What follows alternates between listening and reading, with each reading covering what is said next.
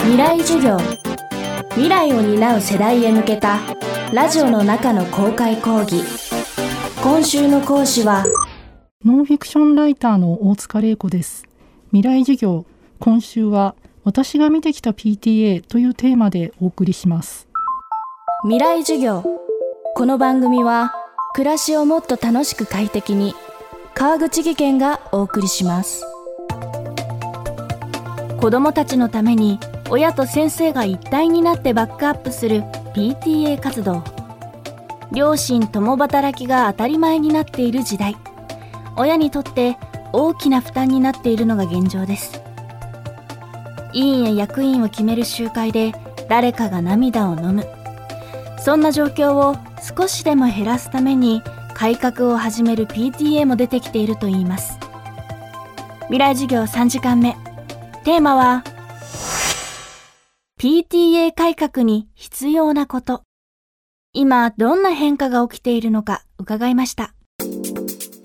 最近 PTA の改革の動きっていうのをちょっとずつ広がってます。でまずまともな運営をしないとねっていうところで、ま加入届を整備すると。まずは加入意思を確認しようと。いうことであとは快速とか規約を整えて入大会のルールをはっきり示すとかあと活動についてもそのこれまでの必ず何人出すっていうやり方だとねやりたくない人やることになっちゃうので、まあ、それやめて手上げ方式にするっていうつまりやりたいっていう人が手を挙げてやる形に変えるっていうところが出てきています。まあ、本来すごく当たり前のことなのでこれを改革って呼ぶの変な話なんですけれどもでもね PTA ずっとそういうふうにやってこなかったもんだからまあ、そこをちゃんとするためには意外と手間暇がかかる、まあ、それでちょっと一応改革って呼んでいるんですけれども。改革まではいかないんだけれども改善するという動きもあって、まあ、例えば委員会の数減らして業務をスリム化するとかもしくはその連絡方法これまで紙のお便りだったのを、まあ、メールとか LINE にしたりとかっていうデジタル化。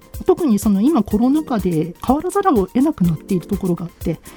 これまで通りの活動っていうのができなくなった中でスリム化とかデジタル化が進んでますよって話はよく聞くようになってきたかなと思います。手上げ制にしたらばやる人がいなくなるんじゃないかっていうことをよく心配されるんですけれども意外とそうでもなくてやれって言われなければむしろやりたくなるような人もいますし今までね好きでやってた人っていうのも結構意外といるもので、まあ、そういう人たちは続けてやってくれますし今までほどの人数は集まらないかもしれないんですけどそしたら活動の方を見直せばいいんですよ。集まった人数でできることをやるっていうふうに頭切り替えれば別に困ることはないはずでそこのだから頭の切り替えをできるかどうかっていうのがすごくポイントになってくると思います。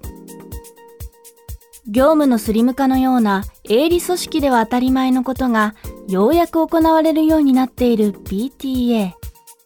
大塚さんは改革の道筋で重要なことは他にもあると言います。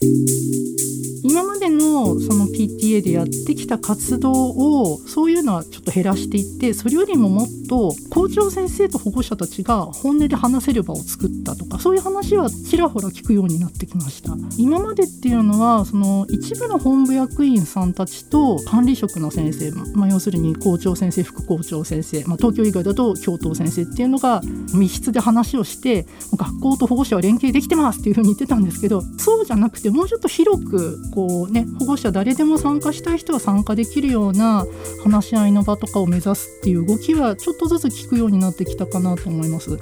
あとアンケートでそれをやるっていうところもあったりして北九州市のある PTA なんですけれども改革をして最初のうちはやっぱり加入率8割9割いないとねって思ってたそうなんですけれどもある時それだとそういう考えをしてるとみんな役員さんたち疲れちゃうよなって会長さんが気がついてまあ加入率低くてもいいじゃないかっていうふうに頭をちょっと切り替えるというか仕事をすごくスリム化した。毎年の PTA 総会以外はほとんどこう必ずやるっていうものをなくすぐらいにしてでさらにその保護者みんなの声を拾うっていうことを心がけたっていうんですね。だから例えばその通学路の危険箇所のアンケートとかを取った時にもその会員だけじゃなくて非会員家庭の人にももうあの普通に配ってもうみんなから集めた、まあ、そうするとより精度の高いものを行政にあげることができるわけじゃないですかでやっぱりこうそういうふうにしてもらえたらね非会員の人たちだってあいいいじゃないかこれはって思うのでなんかむしろその翌年はあの加入率がアップしてしまったっていうふうにいう話を聞いたことがあります。長年続く組織に見られがちなのが手段の目的化つまり硬直化です。本来の目的を果たすためにさらに求められるのはどんなことなのでしょうか？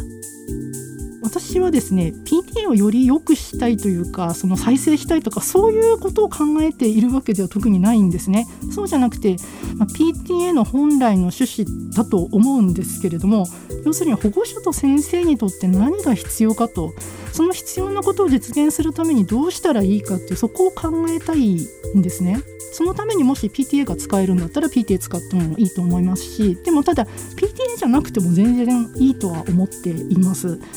なんかそこでその PTA じゃなきゃ絶対それができないんだダメなんだって思い込んでるからだから自動入会だとか強制だのっていうことになりやすいんだと思うのでちょっとそこは気をつけてるところだったりします。でその保護者と先生にじゃあ何が必要なのかっていうところで言うと私が感じるのはやっぱり情報共有が足りてない、まあ、コミュニケーションそこを補うっていうところが本来そこなんじゃないかなっていうふうに感じています、まあ、保護者がどんなことに困っててどんな情報が欲しいのかとか、まあ、先生どんなことに困っててそれ解決するのにはどうしたらいいのかっていうことをその一緒に考えるようなことができたら本当はそれが一番いいんじゃないかなって思います。未来授業今週の講師はノンフィクションライターの大塚玲子さん。今日のテーマは PTA 改革に必要なことでした。明日は PTA に入らないという選択で起きうること伺います。川口技研